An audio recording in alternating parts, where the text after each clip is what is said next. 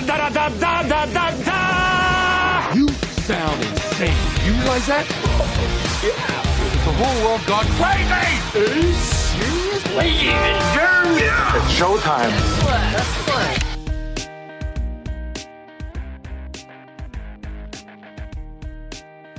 All right, man, fam, welcome back in. Summer movie season here, Mad About Movies podcast. And we're talking about a musical this time. Around this time last year, it was Hamilton time. Mm. Mad About Movies podcast. Fourth of July rolled around. Planning on watching time, that. At, 2020, you know? Yeah, I great, would say overall. Great year. Honestly. Overall, I think we're in a better place. um, but, you know, I'm planning on, on digging into Hamilton again this year with the fam. Make that a Fourth of July tradition, you know? get patriotic. But um, maybe another tradition uh, that we need to make annual is, uh, you know, having Ellen on because um, uh, semi-annual. yeah, it's been it's been more than uh, more than more than annual, I guess, uh, at this at this point. Um, but Ellen is here. Ellen, hey, welcome. Hey, excited to be back. It's yeah, it's been a while.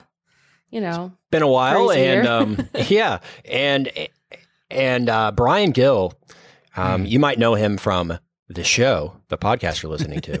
Um, you might know me from this. Yeah, yeah hosted a little. Uh, a few of the Mam Fam, they uh, they went and saw this over the weekend, and you were there. You're from the DFW area, and uh, and y'all were able to to see it. So we thought we'd get you know more perspective on this movie mm-hmm. because mm-hmm. we need more than just us most of the time.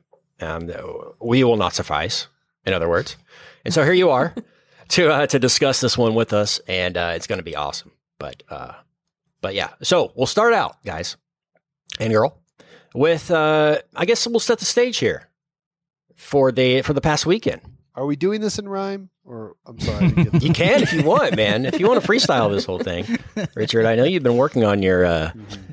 your Oak Lawn um, Broadway musical on the on the yeah. sounds of Oak Lawn and you know the uh, the yep. spirit. Mm-hmm. Excited about that. It's going to be great. As for the musical, man. Yeah. It's just so funny. I guess we could start there. I mean, just imagine you're with Manuel Miranda like 10 years ago, you know, and you're like, man, I'm working on this, uh, this rap about uh, the sounds of, uh, of Washington Heights. You know, it's gonna be it's gonna be big. You're like, okay, bro.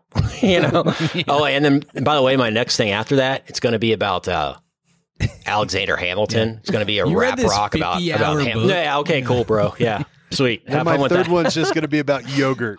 Yes. so. And somehow it's going to be the biggest thing of Greek all time. yogurt? No, no. Nope. Just, just plate. Yeah. yeah.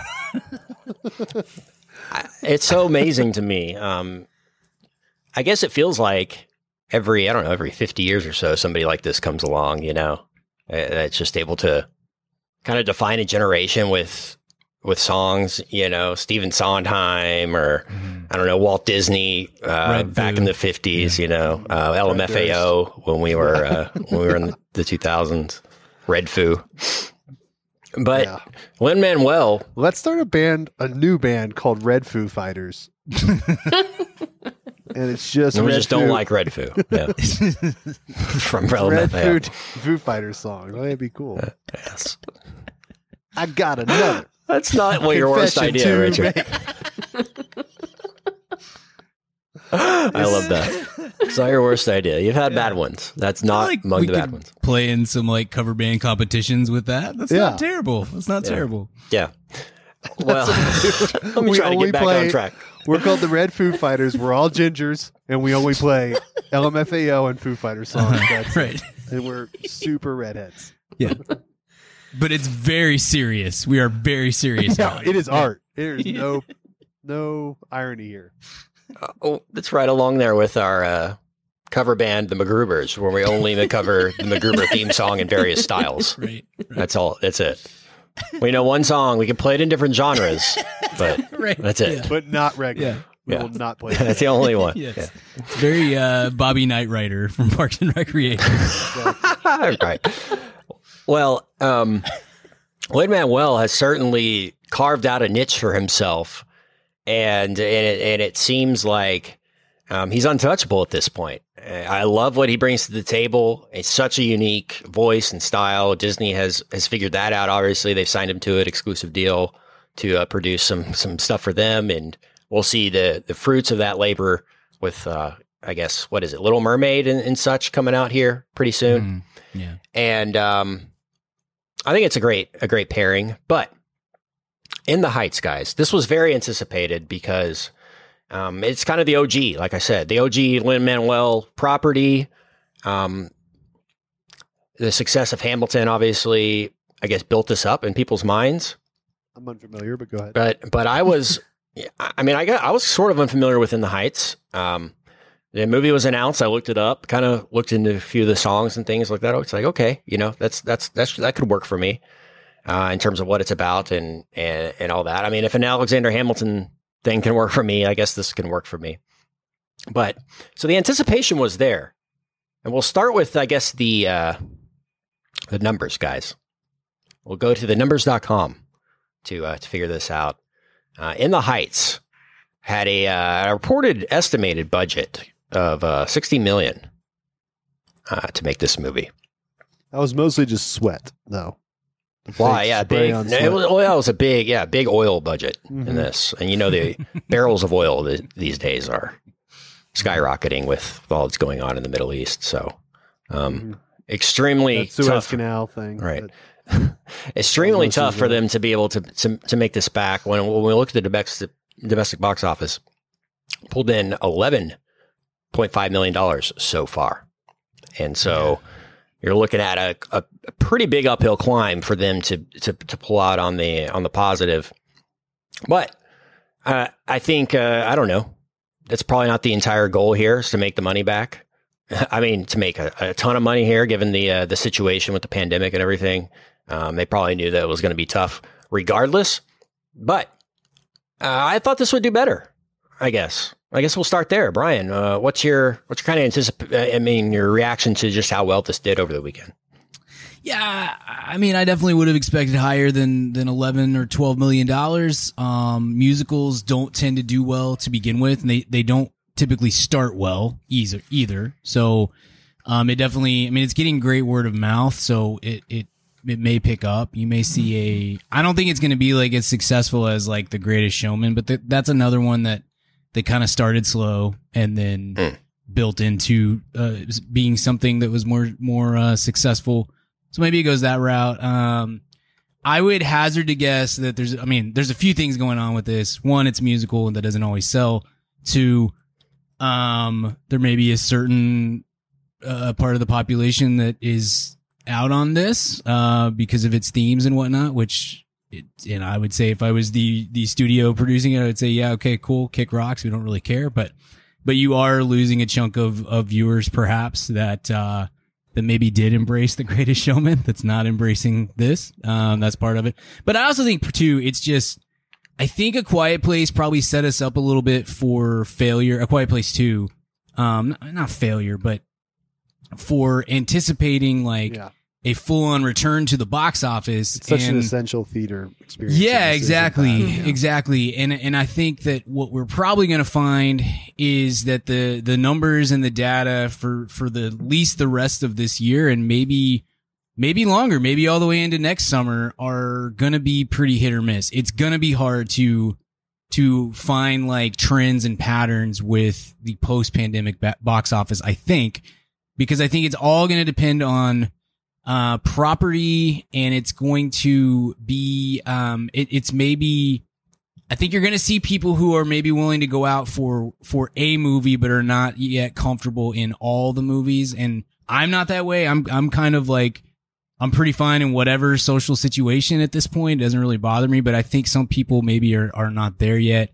Um, and aren't going to be there consistently. And you're also just going to find what I think like, uh, sports is finding with some of their rating, at least not foot, not football, but every other sport, uh, that we've spent a, a year and a half living a sort of a different way and people adapt and they change their habits and their, their patterns and all this kind of stuff. And it just may be that the box office is, uh, less of a, mm, that theaters, that movies are less of a need for people than they maybe were before the pandemic, and that it's just going to be tough. It's just going to be tough. Is the, is my main point that they're going to have a lot of work to figure out um, patterns and what's going to do well and what's not, and what's successful and what isn't. So I don't know. There's a lot going on there. Plus HBO Max too. I, I don't know what, what how many people stayed home and watched this instead of going to the theaters, and that wasn't that wasn't an uh, an available option for for a Quiet Place, and it won't be for like Fast Nine either. So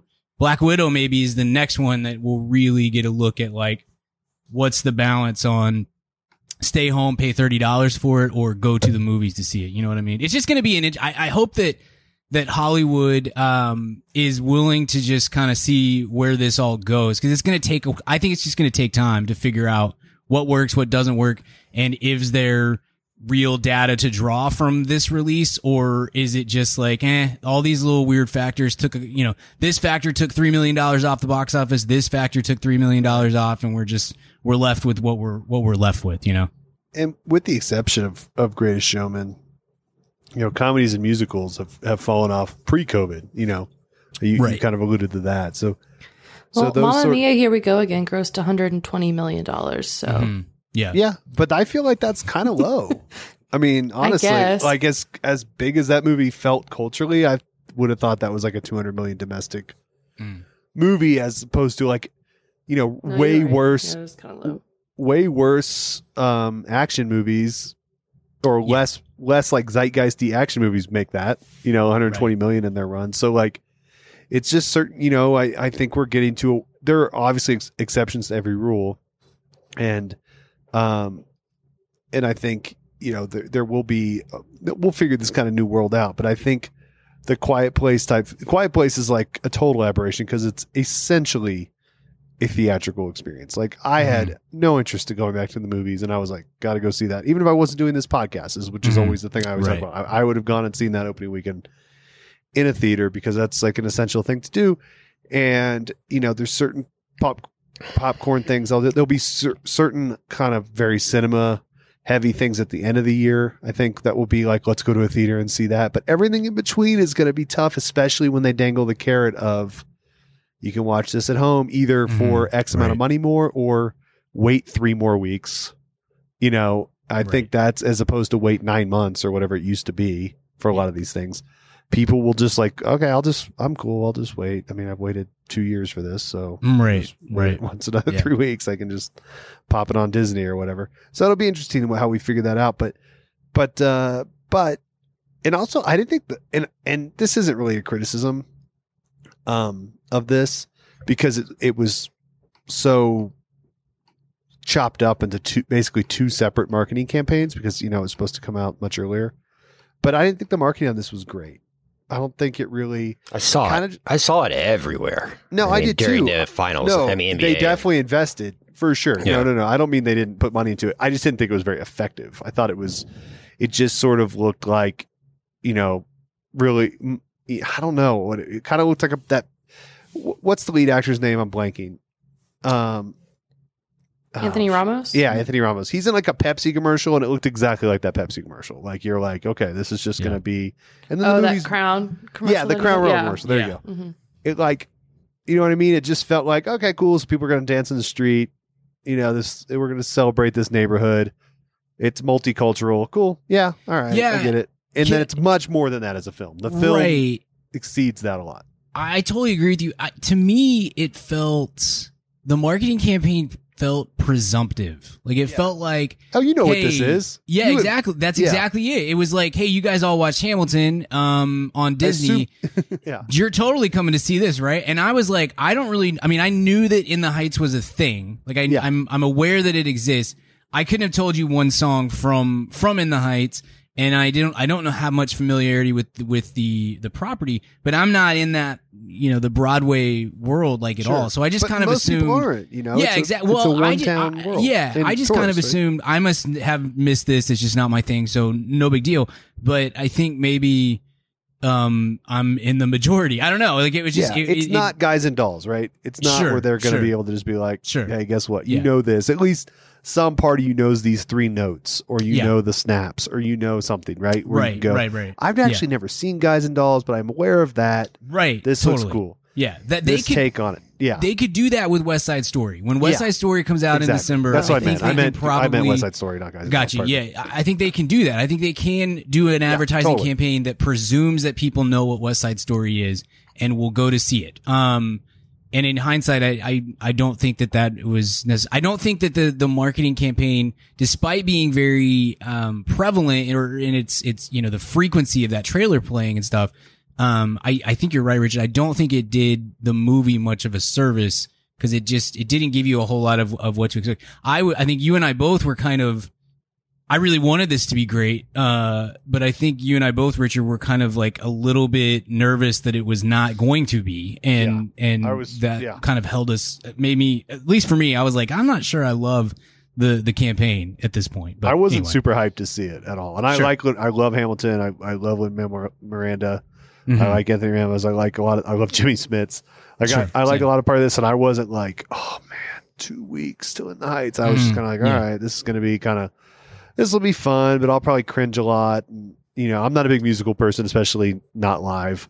And I was like, all right, here we go. And then I, I will get to that in a second. But yeah, I, I texted Brian. I was like, is this great or is it just a lot better than I thought it was? Mhm. And thus, I'm having the experience that it's great because I think I expected it to be like a B minus or C plus, and it's not that. Well, there you go. Let's uh let's. Well, we got to get the- Ellen's take on oh. it too. Oh, okay, Ellen, On the on the general On the- thoughts Yeah, on, on the, the, on uh, just this. On how it was received. There you go. Yeah, I mean, I, I mean, I don't know. I am kind of, if the majority of people aren't big Broadway people, I guess I'm kind of in the minority. Like, I really do love Broadway and musicals, and I was very much aware of In the Heights before this, but like, I just having that and Hamilton existing in the same world, I always was like, I mean, Hamilton's like the better, the better play between the two. Um, so I just I've never been like super into it, but yeah, I was super hyped to go see this. So Cool. I mean, I don't know. Like, I guess, yeah, you're probably right. The marketing was assuming that people knew about this. Sure. Um, in hindsight, probably, yeah. I just, I don't know. I was already like all in.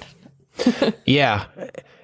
I guess, uh, I I mean, I understand putting this out in the summer because it is such a Mhm. summer movie, which it takes place there and, you know, it's very bright and things like that. But kind of feels like it would have done maybe better in a, as an awardsy type type movie, you know, maybe a, I don't know, maybe a Chris, Christmas release type thing. Totally. Um, where it's like, Like they did with cats, yeah, but I mean, Cats would have done well if it was good, right? It wasn't, right? It wasn't why why I'm not sure it it, could ever- it bombed could ever because of when good. it came out. But I, I, I don't know. I think maybe people put this in the context of like an awardsy type movie. when did La you La know? Land come out? Do you remember? It was Christmas. December. Yeah, it was Christmas. Yeah. Yeah, This movie feels so summer though. Like I, it I does. totally, it does. Oh, but I totally but- agree with you, Kent. But it feels like a summer movie. So it's. But it's as I was really watching hard. it, I was like, this feels like an Oscar Mm-hmm. like a big budget, like a musical. You know, like a big, thing with the gross big too, Oscar with- musical. the studios have sort of sort of like programmed us to only see certain things certain times a year, and you got to wonder if this came out in November or December if it would actually have made more money because so many casual moviegoers are like, well, this is when I see something a little more highbrow and this looks adventurous, whereas in June it's like I want to see Vin Diesel Right. fly a hot air Yeah, balloon. if it's not if it's not Top Gun, it's like Yeah. yeah, what are, what are you doing? And in it's like Ju- in weird, June? they've, like, yeah, they've they've sort of optimized the calendar so much that they've kind of programmed the audience to only see things certain times a year. It's Yeah. kind of an interesting phenomenon. Mhm. Yeah. I'm just wondering, like, if La La Land had come out in in June and it came out in third place the, the opening weekend, right? It lost to 22 Jump Street and whatever. You know, like, would it have been huge? And Totally. You got this huge thing. You know, I mean, uh, to put it in context, Brian, I guess we'll we'll we'll, we'll close the loop with this. Greatest Showman made eight million dollars its first weekend. Yeah. and then made 175 total. So I mean, it did take a while, and and it had Thank awards to help um, with that um, somehow. Deserved. But I think obviously. when you know once the bearded lady uh, fan base finds out about something, That's Yeah. where this one really yeah, missed. it just took a while, you know, Right. they don't no have bearded social media. ladies in this. Yeah. Yeah. Mhm. Well, Real missed opportunity. I I did see some um some controversy surrounding this movie, um, hmm and I guess we could start there. Like you know, this is a film that's so inclusive. I feel like, and, and it's just such about diversity and culture. Like that's that's the thesis of this movie is is how incredible culture is in America. I think, and just the melting pot of of personalities and how you know we can get along despite our differences, all that kind of stuff, and reach our goals in America, all that kind of stuff. And um, but I mean, it is called In the Heights, and it's based on Washington Heights, right, or set in Washington Heights. Well, the people of Washington Heights didn't feel that this movie represented them very well. So um, I guess you can't represent anybody or everybody, right? And you try to, you do, you do the most you can. Lin Manuel has has responded to it and said, you know, I hear your feedback on this. Um, you know, my goal is to represent everybody. I didn't represent you well enough, the people of Washington Heights. That I apologize, but hopefully people see the big picture with this. And uh, and I I tend to, you know, I, I see the uh, I see the big thesis. I think, and uh, and that that leads us to the uh, the main characters uh, of In the Heights. Um, we've got Nina Rosario, played by Leslie Grace, who is uh, lovely. Uh, we've got Corey Hawkins playing Benny. We've got uh, Anthony Ramos as Usnavi and uh, Melissa Barrera as Vanessa. They're the main main four there. And that opening sequence, man, the like whole In the Heights song, I guess, whatever you want to call it. I, I guess I would compare it to La La Land with the uh, Another Day of Sun intro at that, you know, and a big dance sequence right at the beginning. Another similar one here and I was blown away. I'm, gonna, I'm not gonna lie, like absolutely blown away by the opening sequence, and I'm like, gosh, this is gonna be it for two hours. I'm I'm all in, you know. Um, John M. Chu, guys, familiar What with a his work, weird career, man. Like, familiar goodness. with uh, familiar with that guy. Um, my maybe probably last talked about his fine work on something called "Now You See Me Too." Uh, familiar with that? Yeah, But what um, or Crazy Rich odd- Asians was Yeah, was probably the Rich last one. Actually, Yeah, I mean, what a what a jump from. I mean, I like his movies are terrible for a long stretch. Like it's well, not just Jem like the Holograms bad was movies. huge. Yeah, seriously, like that GI Joe movie's terrible. Yes, the Step Up movie. I mean, and then now you see me too is terrible. well, that's it. and But then he gets two Woodies. Count them. that's right. That's right. Maybe that's the secret. Gotta gotta get two two Harrelsons He's in your great film and you're Crazy good to go. Yeah, in this. I know. Maybe that's that set him off. But yeah, you would, I would have never. Let's give in a Zack Snyder a couple years, of Woodies to work with. I would have never in a million years guessed that the guy who made uh, Now You See Me Too would then make Crazy Rich Asians and and this. Like that's a what a what a crazy turnaround that is, man. Like Yeah. my goodness. Yeah, this was, uh, I thought, very well directed, guys. Yeah. I don't know It's about you. beautifully I- shot. I, was I blown mean, away at some of the, frame. yeah, some of the, some of the uh, shot selection in this. Um, the apps, the choreography was incredible. I thought the vision for how to shoot this, like practically, you know, Hamilton was obviously just the, the stage production, but like they were able to make this into an actual movie, you know, uh, with settings and and kind of I don't know, take it uh, scene by scene from the uh, from the play and translate that into a film. And I just love that uh, the way John M. Chu kind of saw that and was able to. Uh, I don't know. It's probably not an easy task, you know. I, I think it takes some some some vision, and I think the real genius was hiring him because of his of his um, experience with Step Up. Yeah, And the I think choreography of that. Yeah, just the, No, the big, yeah. huge scale choreography Mhm. of a Totally. dance movie like that. It you know served him well here, obviously, and I was just blown away. I never thought I would leave this by saying, "Gosh, that was one of the most well directed musicals I've ever seen." Uh, but it was, it was, it was fantastic on how how the whole approach and how it was shot and the direction specifically. I've got a couple of of um, you know, just like the uh, in that in that opening sequence, like the, having the price gun, you know, be like doing beats with like the price gun and and things like that. Mhm. You know, small little notes like that on things that they were able to to emphasize with this. Um, I thought John Chu, John M. Chu did an, an incredible job. I was blown away. Yeah. but um, I want to say that out the, at the outset.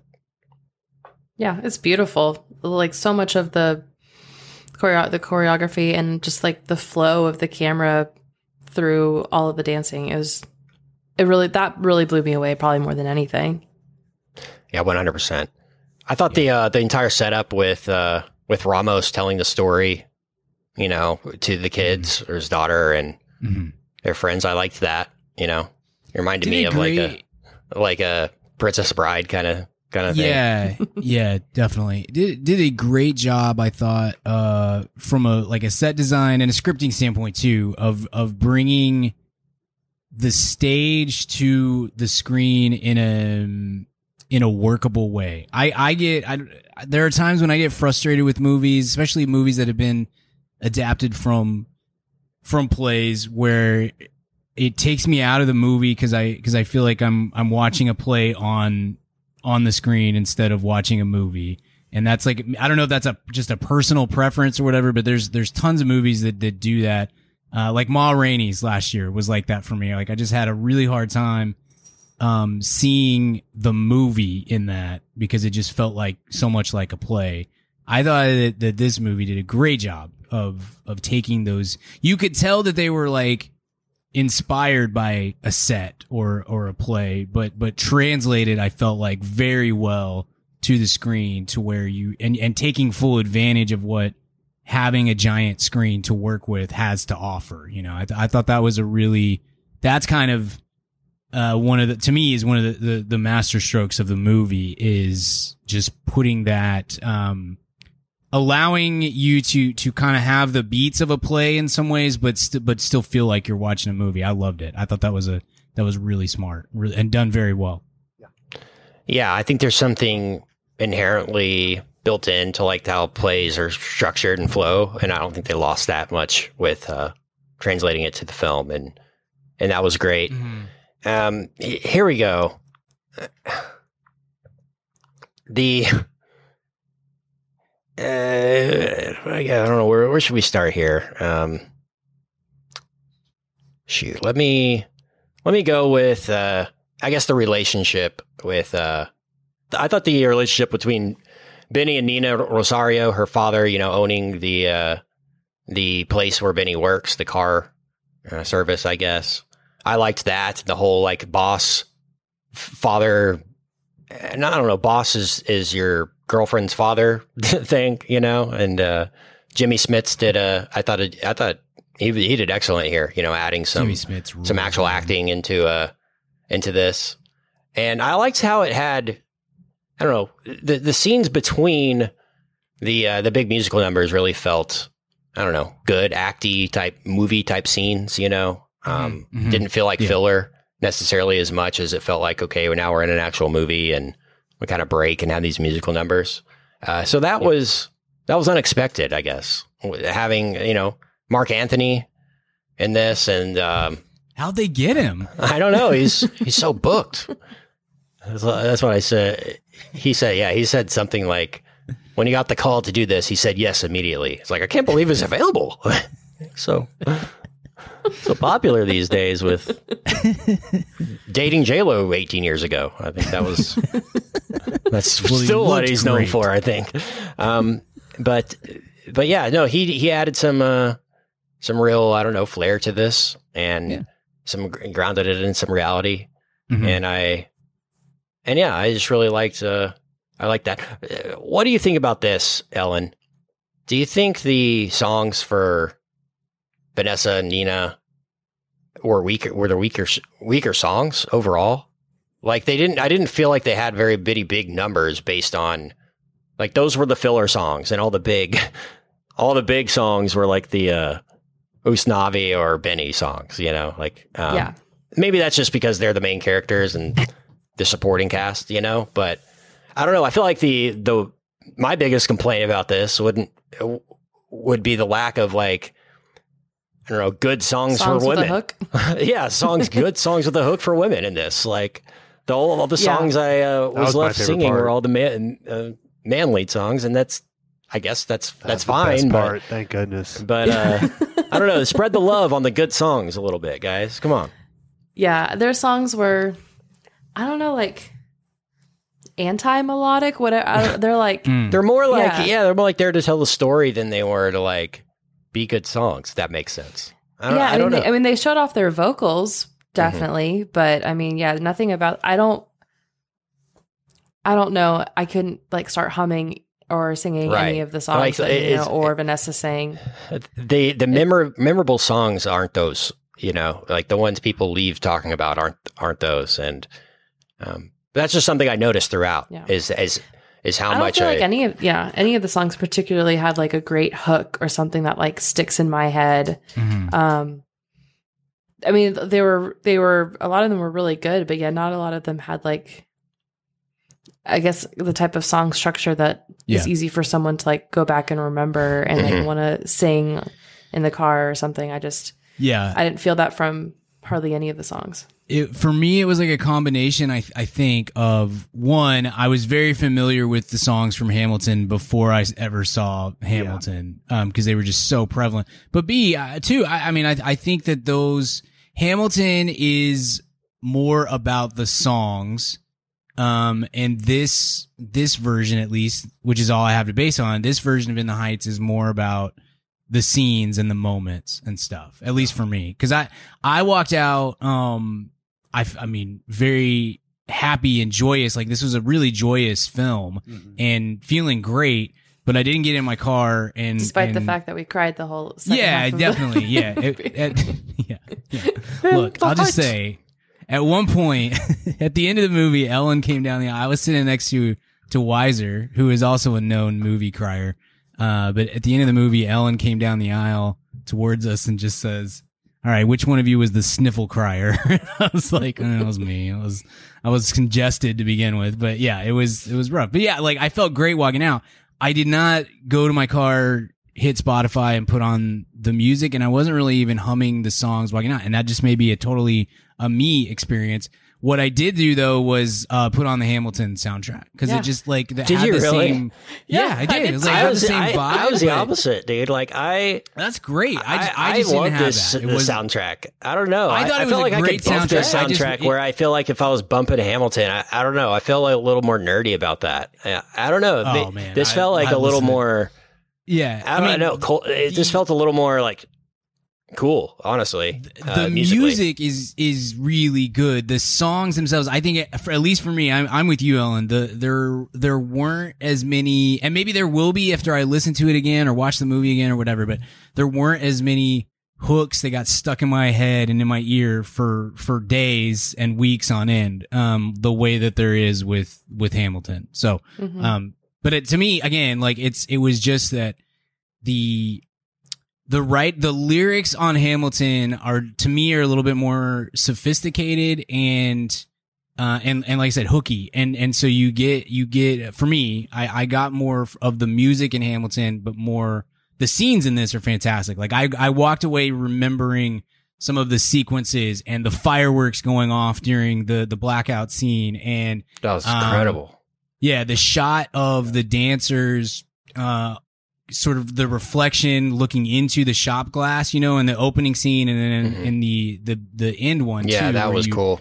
That's so cool. out, The choreography was great in in this. So it's like those things that I remembered more, and the the the songs were sort of the um the B story, the backs the backsplash of all that for me. That that shot in that opening sequence where they're not in the opening, it might be in like the second or third where they're in the convenience store and she comes in and uh the guys are like, You should ask her out. But she opens like the cooler and you see their reflection in the cooler Yeah, saying that, you know, as she's opening the thing, you see right when they right when she opens it, you see you should you should ask her out, you know, like in the Yeah. reflect. I thought that was like, oh god, what a cool little moment that was, you know, and totally a throwaway. Probably s- took half a day to set up for that half half a second little moment, but um, I'm with you, man. The the one scene I think really stood out to me was the ninety six thousand pool se- Yeah. scene in the in the middle of the movie Mhm. unbelievable, man. so awesome. Like just a great song, great everything, you know, like the whole battling between the the girls and the guys, you know, thing going on there. What a fantastic just whole I don't know, cinematic experience that that sequence was. And uh, Yeah. I think that was the pinnacle of the film to me. That was my favorite favorite thing. Maybe the blackout scene, Brian, with the uh, Mm. we are powerful, powerless kind of thing um, was very Mhm. very good, and is probably like the the song of the movie. Yeah. Uh, and but I don't know. I left talking and humming ninety six thousand. And I heard uh, Weiser had quite the breakdance to that too in the uh, in the theater. We almost Sorry, I got kicked missed out. it. Yeah, Yeah. Yeah. It was it almost got ugly, let's say. it's it's stuff of legend is what I've heard. You had to be there. but yeah, that that one was the headliner, and and I left humming humming ninety six thousand. But um, Hmm. yeah, ma- you're you're right. Not as not nearly as much many as Hamilton. It's not it's not as culturally significant in, in a lot of And ways. no but bearded women. It's not. Missed I on mean, two uh, fronts. Yeah. But I don't know. I felt like, I mean, I could definitely tell that this is like the musical that he wrote before he wrote Hamilton. I feel Sure. like some of Yes. the the rhyme schemes and the rapping style and some of like the musical like you know themes that came through definitely felt like a first draft idea to what later became like a full song hmm on the Hamilton soundtrack if that makes sense. Yeah, I agree. I agree. Yeah. Yeah, a couple other um, a couple other scenes. I liked Nina and uh, and Corey Hawkins's uh, little duet they had. Benny, their little duet was was really really good. Uh, the salsa club sequence was was excellent. I thought. Yeah. It's a very funny movie. Really they Yeah. worked in Yeah. That's the thing I um, was most surprised about because the the marketing campaign was, and, and again, I wasn't very familiar with the musical, but like overwhelming. And and, and Lin Manuel Miranda is, is great about this, but it's like overwhelmingly earnest. You know, mhm. you're Yeah. going if you're broken like me as a human, you're going, man, am I? You know, Yeah. this seems like a lot of earnestness. You know, I'd like some jokes. I like jokes. And I was, I think that's why I liked it so much. It's like, oh, this is funny. Okay, cool. Mhm. Thank Sure. God. This isn't just, you know, romance and the human condition. Cause, man, you know, I don't, I can't compute that. Right. Right. Where um, where did you start sniffling, Brian? Was it Abuela? Uh, Like a freaking immediately. Like Yeah. I mean, it was It was the Hitman Bodyguard trailer right before. yeah, yeah. It's like, Hitman's Bodyguards. Wise Bodyguard. pardon. Hitman's Wise, Yeah, just yeah. love to see great actors doing what they love, you know. Um the Not, not characters taking that they- paychecks at all. Yeah, I hear you.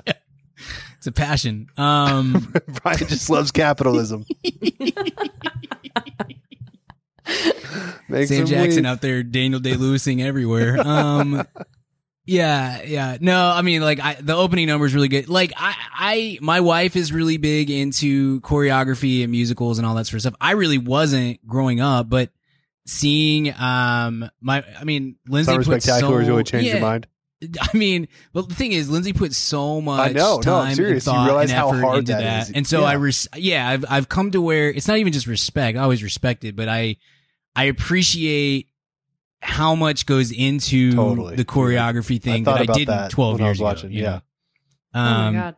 and so I, I thought I thought the opening number was great and and I was instantly into the the emotions of of the film and then so I wasn't like bawling within three minutes of, of the movie starting but it, it was a great I thought it was a great setup for what you are about to see. And then we're going to build on that. We're going to add in the humor. We're going to develop these characters out a little bit. But that that opener really i think just does a great great great job of of setting the tone for for what's to come.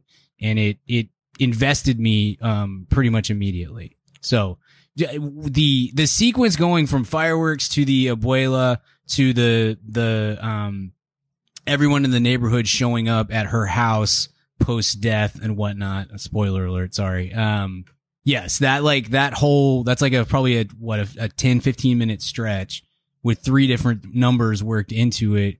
Right, one right after another. And that was definitely like, I'm to die. Like I'm just, I'm just to sob if, if I'm not real careful. Um, but it was, it was very well done. Fireworks maybe, may have been my, my favorite, um, number in, in the show. I thought, I thought it was just very well, uh, very well shot. It looked great. Having and it and the song built um built very well. And so then to follow that up with, "Hey, by the way, your grandma died," was like, "Oof, man, that's a that is a cut right." To, Yeah, right they to go. the- It's real jerky there. Yeah, Fair. yeah. You're having a great time, and then bam, death. Yeah. You know, that's life, I guess. Yeah. I also thought too the the number with uh which is pretty early in the movie with um with Nina and her like coming back to the neighborhood and and feeling the weight of all this entire every person she knows expecting her to go off and do great things sort of so they can live through her by proxy. Um I really I thought that was a really well done uh beautiful song really well executed number as well because it I mean we I don't know the how do I say it? The the the story some of the story especially like with Usnavi who I, I think was great and the romances and all these there's there's lots of notes in the movie that that are pretty familiar. I I don't feel like we explore what that's like to have the weight of of an entire neighborhood or an entire um family or an entire whatever on your shoulders to go off and succeed. So because you have to sh- you have to succeed for the rest of us because you're the only one that I don't feel like we explore that very well or or or frequently enough in in movies and TV and whatnot. And so that was a very I thought that was a, a beautifully well well done number in it. And that was a very emotional uh impactful uh song and and and sequence for me as well. Yeah, I I think this hit all the notes I wanted it to hit. To be quite honest with you, uh, Corey Hawkins was great too. I mean, I know Oh we've talked God. about him a, a lot, but I think he was kind of the breakout star of this. Um, Anthony I didn't know he Ramos was sing like that. was great. Yeah, I had no idea he.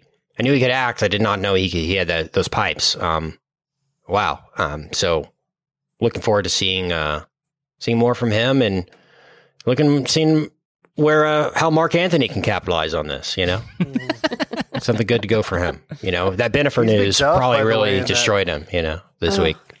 Corey uh, Corey is uh, Corey Hawkins is Macduff in that new Macbeth that uh, Joel Coen's doing. With, Oh, with cool. Heck yeah. Yeah. so cool. oh, nice. I'm excited. I'm excited for that. Well, um, I'm ready to grade this one out. Let's do it. I'm gonna give this one. I don't know. I think A minus, something like that. Brian.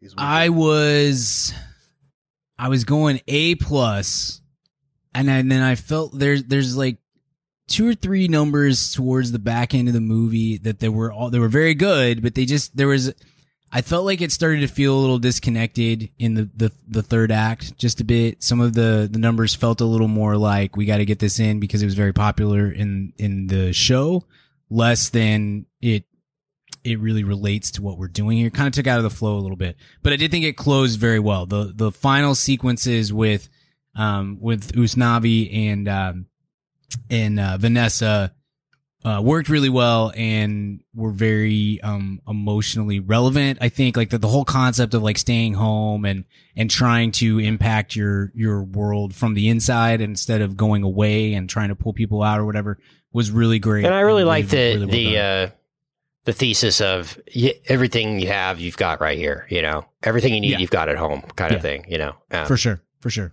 Yeah, That's like that. when you the- hear the- your family. yeah, exactly exactly But yeah like the whole concept of of try to fix your world from the inside out rather than you know abandon it or leave it i should say that that really resonated with me anyway um i'm gonna just go with a straight a i had a great great great experience great movie i'll watch this many times over um maybe not perfect maybe the songs aren't gonna stay with me the way other musical songs do but but overall was a very very good film that i i, I enjoyed uh, immensely so ellen what about you Yeah, I um I mean I don't know. I uh there was a few like the choreography and the directing like really really did blow me away.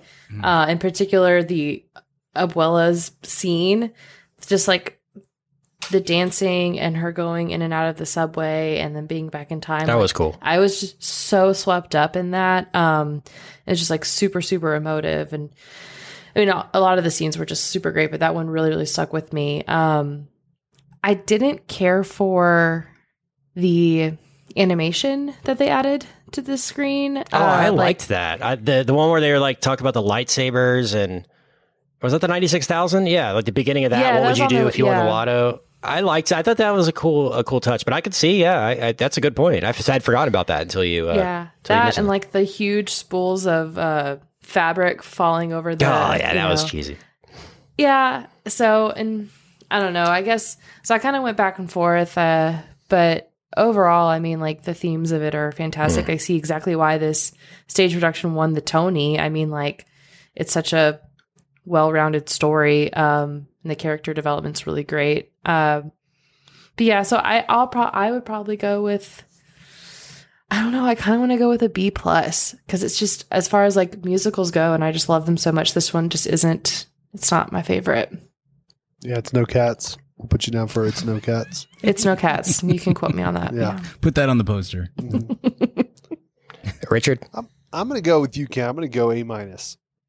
Yeah, I, I, I think really this will do, uh, you know, great for In the Heights, like the property. like if they reopen this on Broadway, I feel like a lot of people will go check it out now. Um, Yeah. it just make people are going to know what this is. I think now, and you're right. This isn't West Side Story. It didn't have that cachet or of having you know being cats and being on Broadway for 70 years or whatever before coming into the theaters. But I think now, like um, the movie is what the people's introduction to it, and now like the Broadway is gonna is gonna um, probably come back and do a you know big tour there, and the movie will have a huge fan base and all that. So Yeah. it's good. If nothing else, excited to see all like the small local productions of this. right, where exactly. Got, like, That's what I mean. Now Oh this my is now in the gosh. Heights is Yeah. they've got like one Latina kid in the whole thing. school. And Yeah. Remember Ellen when and we I were growing said- up, like rent, rent was like the biggest thing Oh in, my in gosh, Broadway, yeah. and it was just like literally Yeah. ten years of Rent being like the only Yeah. Broadway show that anyone mentioned ever. I'm glad, like now, it, it, right. there are good ones. There's choices. Yeah. yeah, definitely, definitely. There's a uh, Ellen and I Oh. have traded some TikToks back and forth of a high school stage production of In the Heights from like Kansas Oh, somewhere, and it's it's like in the whites. It is the it's all white it is kids. the they whitest thing single of the. all time. And, Oh, uh, wow. I mean, Ken, that kind of reminds me, but we won a lot of awards for our um, for our version of Stomp We did.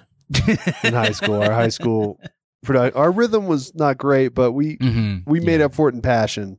Right. Yeah. And your trash can budget was just off the charts. Yeah. You guys got the best trash cans. Yep. I wanted to go see Wicked. You wanted to go see Stomp. So what do we do? Saw Wicked. it's um, little Michael Scott. Office season four, by the way. Speaking of that episode, uh, talk is coming Oh, up in the God. VIP very soon. So Can't wait. We've got got some office uh, talk. and we've got Wicked episode. coming next, right? Isn't that Wicked's Don coming this year, I think. Next joint.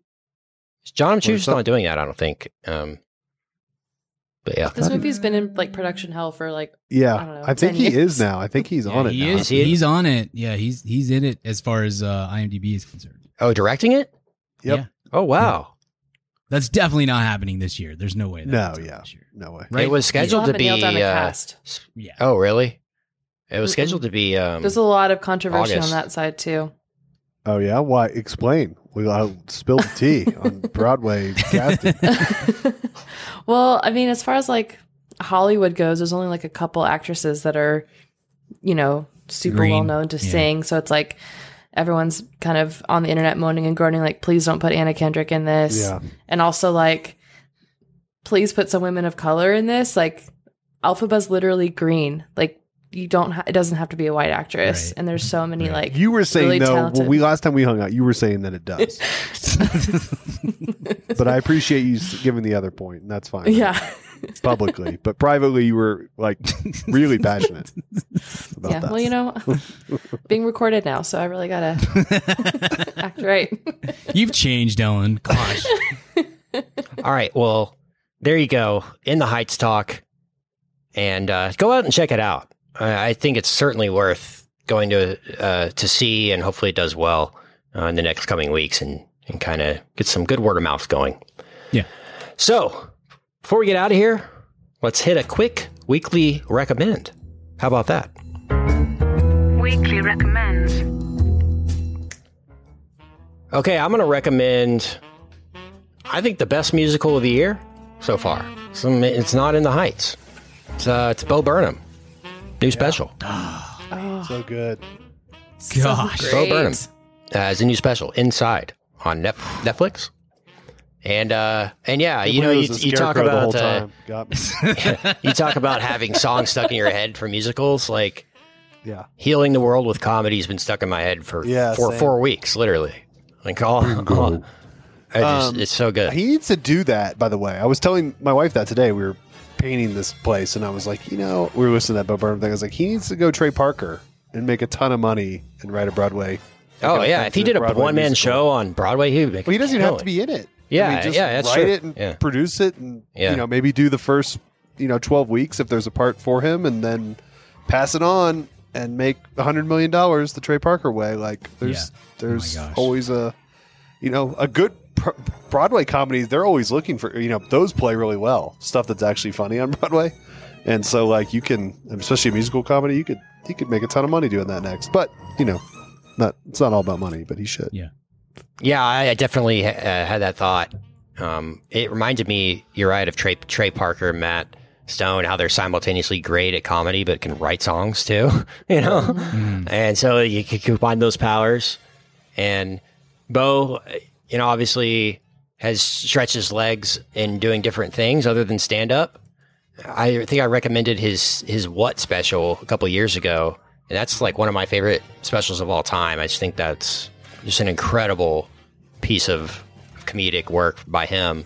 And you know, he he directed Eighth Grade, and he was in Promising Young Woman, and he's doing all these other things.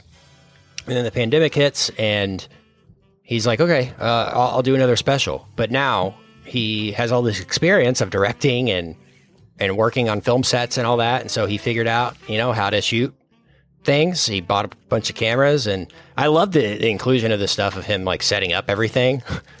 I thought that was a really smart, creative decision by him to kind of show the behind the scenes of how he put this together as well. Like while he, uh, you know, simultaneously showing us the actual thing. I think Yeah. that was Yeah. cool. It's Yeah. kind of like a making of and the whole thing at the same time. Um, but yeah, no. So so now he has all these skills, and so you combine all those skills that he kind of Mhm. showed us that he could do over the past couple of years with the comedy, and uh, and you get this, which is this written, directed, edited, shot, all that kind of thing by Bo Burnham, and it was it was a fantastic. I mean, just this should win best musical at the Tonys. Like if it's eligible, it should win. I mean, it was some of the best songs, some of the best parodies, some of the best lyrics, some of the best song production I've heard in pop music in a while too. It's still like I don't know who produced this, but if it was Bo, like Yeah. he's he should produce pop music. you know, it was great. It's it's like a hard one to recommend in some ways because it's so Heavy. so heavy and dark and Oh yeah, he's like clearly going through it, you know. And I mean, yeah, I, yeah, yeah. I don't There's that one part where he's like, uh, Well, I mean, kinda- it's like watching a. It's like you, you you feel like you're you're watching the recording of a mental breakdown. I mean, it's just Yeah. it's Yeah. so heavy, and I mean, I, I'm on. I don't want any pandemic content whatsoever. Like any movie or or anything about this, I I don't want anything to do with it. But I I like th- maybe this is it. Maybe this is the piece of art that we that kind of explains um what the pandemic was like and quarantine was like and everything because it's it's so well done but it's like one that i i found myself being hesitant to recommend to some of my friends who like have real anxiety or had a worse um pandemic experience than i did because i'm just like i don't know if this is gonna put you through it in a bad way or or not i don't know if this is gonna be therapeutic or if you're gonna feel worse afterwards because anyway i i thought it was like maybe I remember Richard when when that Sandman special came out. These are two very drastically different things, but I think your quote was that it was the best piece of art of the year, and I was like, I kind of agree with you.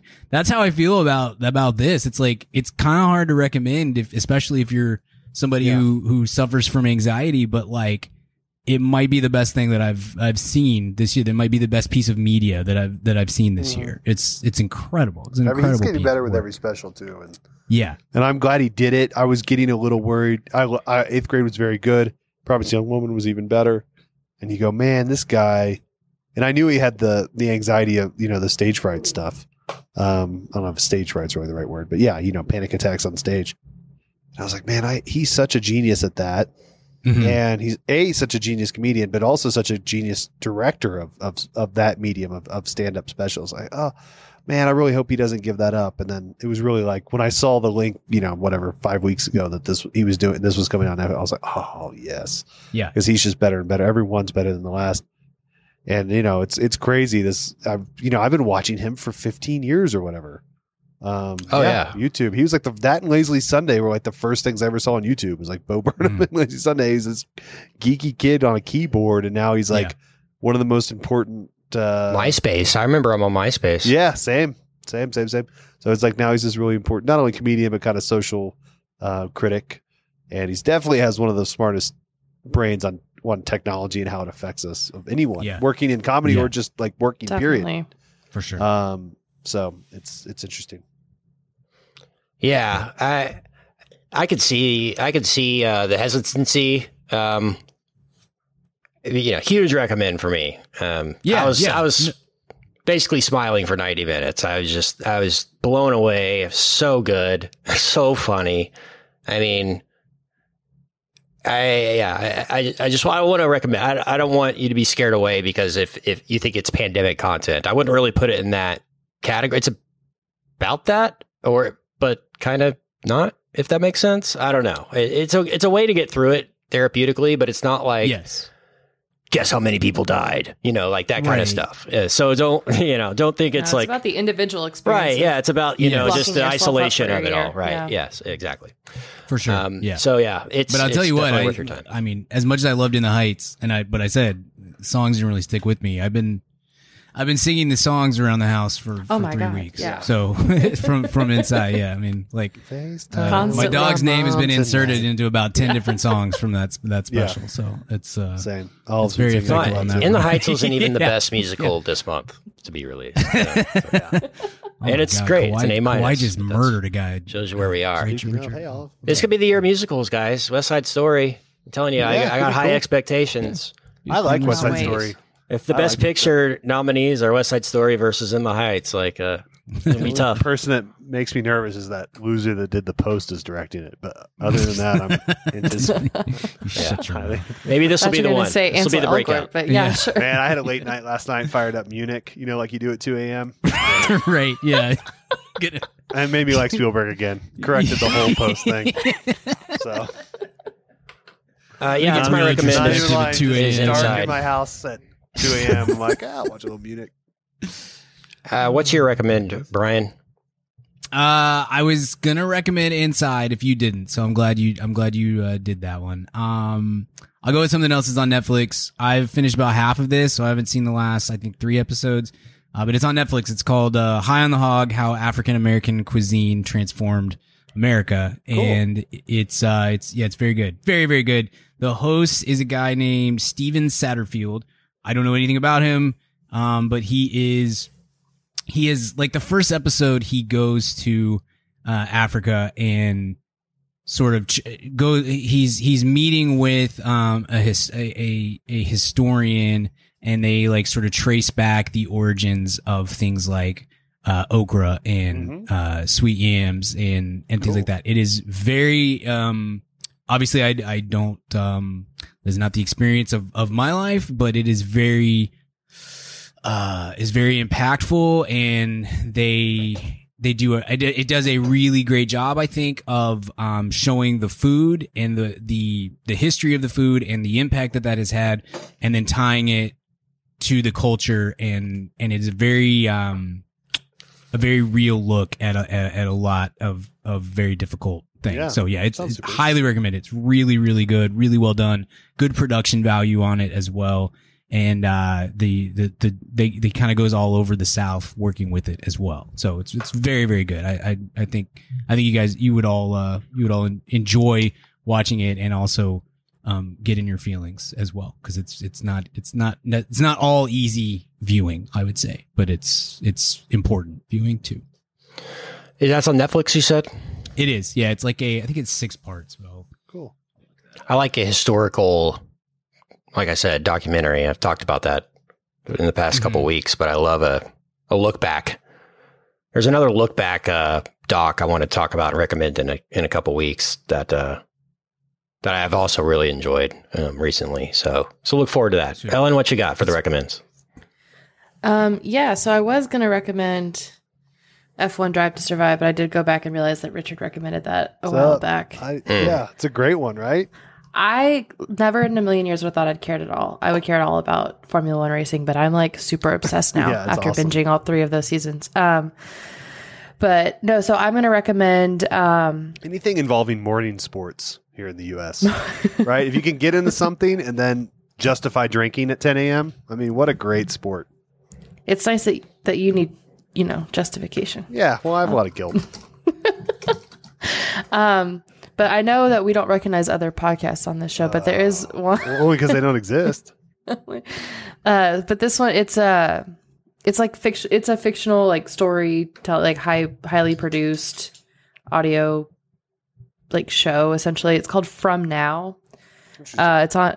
Uh, I listened to it on Spotify, but I'm sure it's on other platforms too. But it's with like Richard Madden and Brian Cox play uh, two brothers who uh, are twins, and Richard Madden plays like a uh, astronaut who was on a mission that went missing like 35 years ago and Oh, then suddenly cool. crashes back onto Earth, and I'm everyone is 35 years older and he doesn't understand what happened. And it's like high sci-fi, really fun. I think there's like eight episodes, and we binged it on a drive from Dallas to San Antonio recently. It's really good.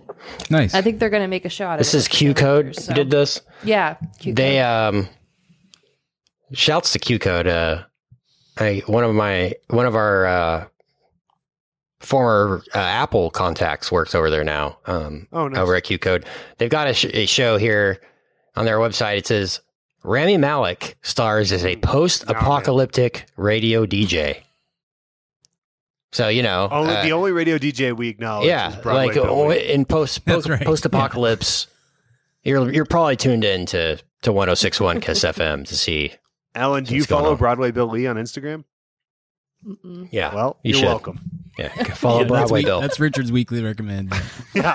yeah, there you go. Uh, Richard, what's your recommend? Is that it? Broadway Bill Lee on Instagram. He only talks in rhyme right and he throws to the song.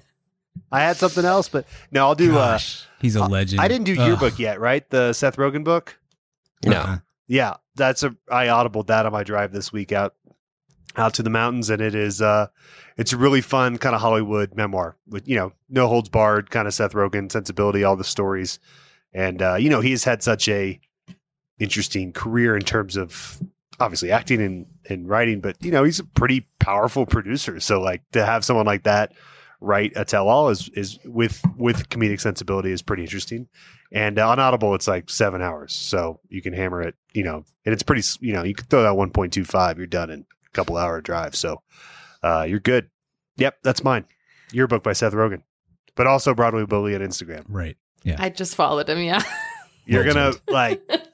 This has been a Brian and Richard, and then we've we've we've roped Kent in the last roped like Kent year. in, yeah. It's pretty. Yeah. It's a lost art. Like he just hits the timing perfectly, and Yeah. he It just he- says intros and outros on his It's- bio. yeah, that's all he does. It's, It's it's all just he a- does. It's just incredible. old school Yeah. radio of him doing intros, and it's all in rhyme, and it's super dad Yeah. jokey. And then he's just, and then just like a U two song comes on, and he's the best. We love him.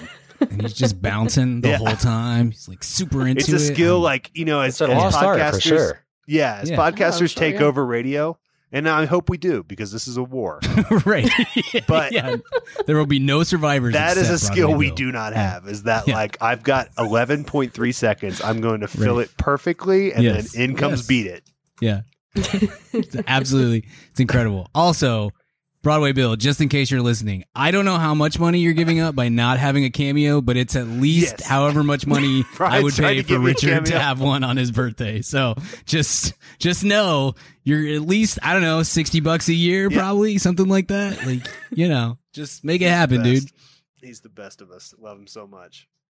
Remember that homeless guy that cameo. like he would kill that had Oh the voice gosh. like a couple of years ago? Oh yeah, that like the Cavs the Cavs right? offered to make him their PA announcer. Yeah, in Cleveland. He was like, "I'm uh, Golden Hits 96.8." and he was just some random homeless guy, you know. And then they gave him like a ton of money, you know, and Kraft macaroni and cheese made him their official voiceover guy uh, for a couple of years, I think. I'm impressed at how much of this story you remember, but yes, I do remember all. of it. well, was, his name was like the Golden Voice. Like Yeah, it was no, a My, absolutely. MySpace thing. Uh, uh, multiple MySpace uh, celebrities being brought up on uh, on today's Ken's show. still on Bo MySpace. Burnham and follow him on. yeah, Bo Burnham and uh, and Kraft macaroni and cheese guy uh, Yep. are my only. My, that's my top eight. My top two. Yep. Follow Well, next week where we talk about Homestar Runner. Oh man, I, I freak. If they brought that back, that would be big. I think they have brought Yeah. it back. I think. Homes- What are you doing, Netflix? You got millions. Missing out. yeah. HomestarRunner.com is still working. Wow. I guess it's still a thing. Yeah. Strong upset. Strong Bad is a uh, has a Twitter account with uh, think Strong Bad was ninety thousand president for a while. follow followers.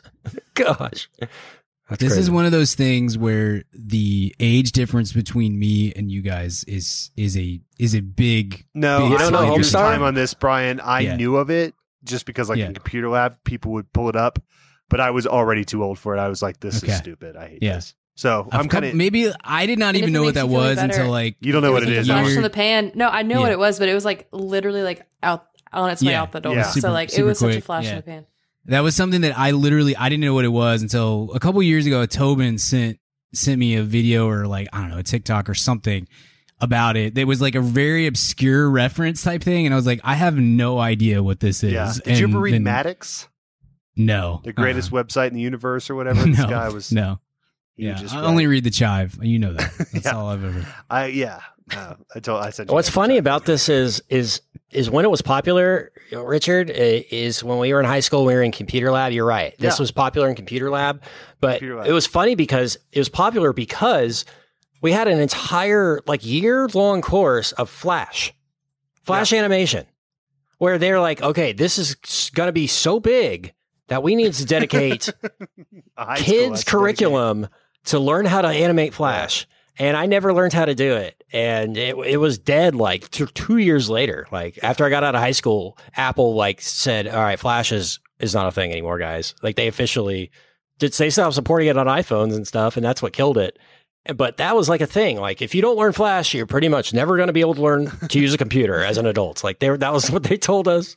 And and Homestar was like the the pinnacle of Flash animation. Well, I the- still code. I mean, just to turn on the Zoom for this podcast. I You did. You coded it in Flash before you got on.